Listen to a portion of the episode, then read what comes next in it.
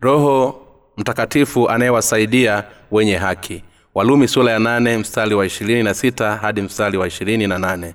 Kadhalika roho naye hutusaidia udhaifu wetu kwa maana hatujui kuomba jinsi itupasavyo lakini roho mwenyewe hutuombea kwa kuugua kusikoweza kutamkwa.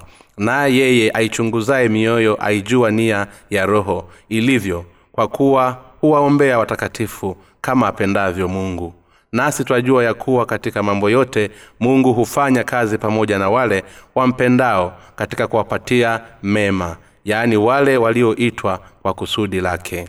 Roho mtakatifu yumo katika mioyo ya wale wanaoamini katika haki ya mungu.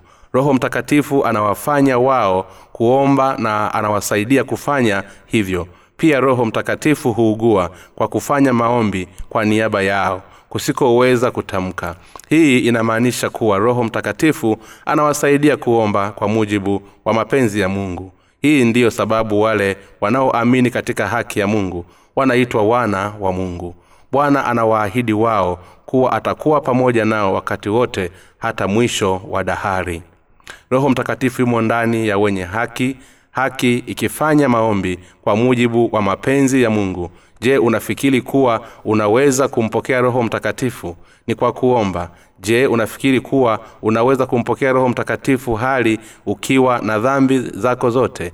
Roho mtakatifu anafanya kazi na anakaa katika mioyo ya wale wanaoamini katika haki ya mungu tu wakristo wanaopenda kuomba kwa mujibu wa mapenzi ya mungu wanapokea msaada toka kwa roho mtakatifu. Wanajifunza na kufahamu kile wanachopaswa kukiombea. Ikiwa umempokea roho mtakatifu kwa kuamini katika haki ya mungu basi roho mtakatifu atafanya maombi kwa ajili yako na kisha ataiongoza njia yako.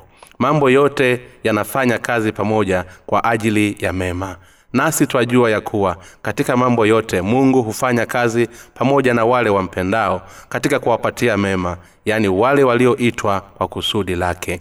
Walumi sula ya nane mstari wa na nane.